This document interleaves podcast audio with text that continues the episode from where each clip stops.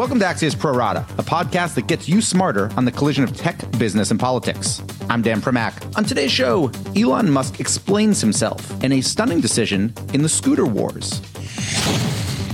But first, Silicon Valley versus the U.S. military. Earlier this year, it was reported that Google was working with the Department of Defense on something called Project Maven, which is basically artificial intelligence software for analyzing drone footage and theoretically could be used to improve targeting for drone strikes. Now, it seems this had been a very well kept secret inside of Google because when it came out, thousands of Google employees signed a petition which read in part, quote, Google should not be in the business of war. A few folks even quit over it, and in the end, Google relented relented, saying it won't renew the contract when it expires next year. But the big picture here goes far beyond Google and one specific contract. Instead, it's about whether or not tech is willing to work with the US military, particularly on artificial intelligence, which a lot of military leaders see as imperative for maintaining an advantage over countries like Russia and China. Now, to be clear, Silicon Valley's hesitance here isn't about money, because the US military has plenty of that. Instead, it's a bit about morality, particularly for techies who don't believe weaponry is consistent with their mission to make the world a better place, and also a bit about politics, because the vast majority of Silicon Valley opposes President Trump and doesn't necessarily trust what he might do with their work. It's really the sort of thing that requires both sides to sit down and agree to some overarching principles, perhaps ones that could be applied no matter who's in the White House. But the reality of politics right now is that things are so divided, that's kind of a future aspiration instead of a present possibility.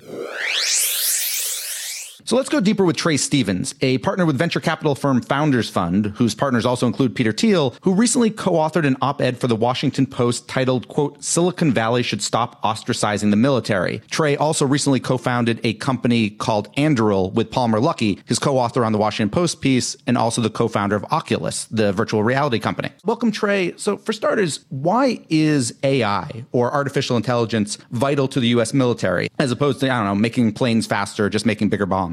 Sure. Yeah. I think there is a bit of a confusion about what exactly we talk about when we use the words AI in the first place. We're not talking about building Skynet or anything like that. This is really about building the most significant defense technologies of the future, which could incorporate elements of computer vision like those that we were talking about with Project Maven. I think that's important because we seem to reject this idea that we're in a serious competition with countries like China, North Korea, Iran, Russia. And that competition is really to protect and defend the liberal democratic values that you and I both hold dear. Things like representative governance and oversight and equality, freedom of expression. That piece and prosperity that the United States has brought about for the last century is important to defend so that those values are defended. So what Palmer and I were arguing for in the article is really to call the best minds in the tech community to join us in working on this because quitting that competition doesn't end it. It just means that our adversaries are much more likely to win and those authoritarian tyrannical governments are far more dangerous than liberal democracy is.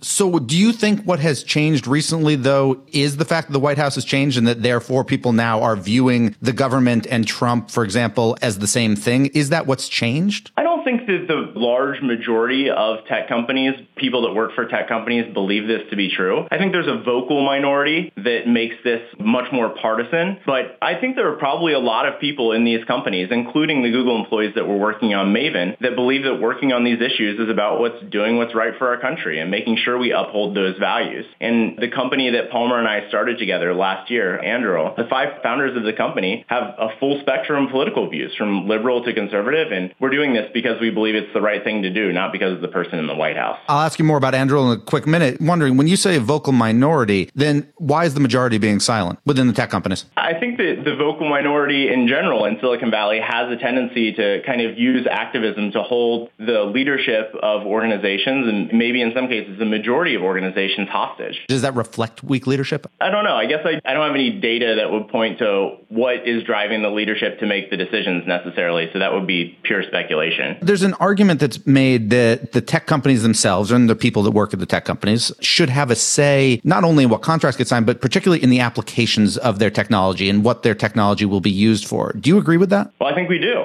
In a democratic society, unlike in places like China or Russia where the government simply dictates what scientists will work on and what they're going to do, we have oversight and public scrutiny of all of these programs. The complexity of the technology and sensitivities of these issues actually suggests that we may need more people with experience and math and science backgrounds in the House and Senate. We only have four people, four members of Congress that have computer science degrees. That is a civic duty. That's something that we are each responsible for making sure that we get right. And, you know, we need a robust public debate about how these technologies are going to be developed and used. But we have to keep in mind that that is actually the essence of a free society and that the alternative to what's being proposed is authoritarian. And that's way scarier to me. So outside of the public debate, how about the smaller internal debates? In other words, if you're at Google, say you're somebody who's working on something like a Project Maven, from your perspective, should the company be able to set limits on the future applications of technology? In other words, if they create a core technology or a core piece of software, do they then just send it out into the military for it to use as it will with some public oversight? Or should they have a say, kind of a preemptive say in what it will and won't be used for? It certainly does in many cases. You know, contracts are not completely open-ended. So I think that would be kind of dishonest to say that they don't have any sort of oversight into how the technology is being used. There were Google people working on Project Maven. It wasn't just that the technology was being um, licensed over. I think this goes for any technology that's used by the government. We can talk about things like Microsoft, like Windows or Office applications. Do we not think that foreign governments that we disagree with and terrorist organizations are also using Windows and Outlook for email? Do we not think that terrorists are using Gmail? Do we not think that nuclear scientists in North Korea Are using any technologies built in Silicon Valley. It would be great if we could set very stark lines around what can and can't be used. But I think the best thing that we can do is work within a democratic society and within government contract structures to provide the oversight that we need to prevent those bad things from happening. But sitting on the sidelines is a worse option in my mind. Trae, you mentioned Anduril, which is this company that you and Palmer Luckey uh, co-founded last year with a couple of other people. Tell me if I've got the basics of this right. At least that the initial application is that you guys are working to create what would essentially be kind of a virtual border wall. So not bricks and steel, et cetera, but really kind of a video recognition system that would be able to identify people coming over the border illegally. Is that the gist of it? What we're building is a virtual perimeter security application that could as equally be used for military bases, critical infrastructure facilities,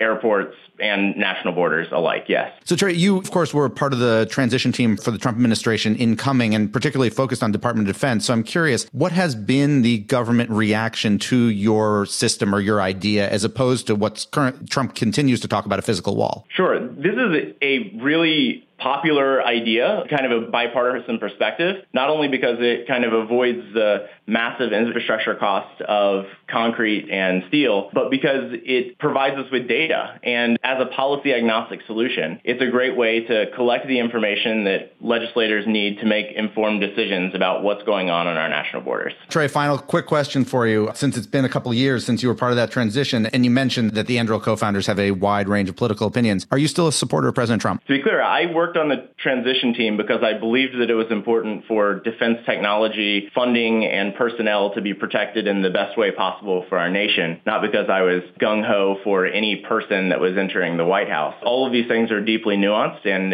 it's important for us to protect our country first and foremost and let the partisan politics work themselves out in the elections. Trae Stephens, thank you very much for joining us. You bet. Thanks, Dan.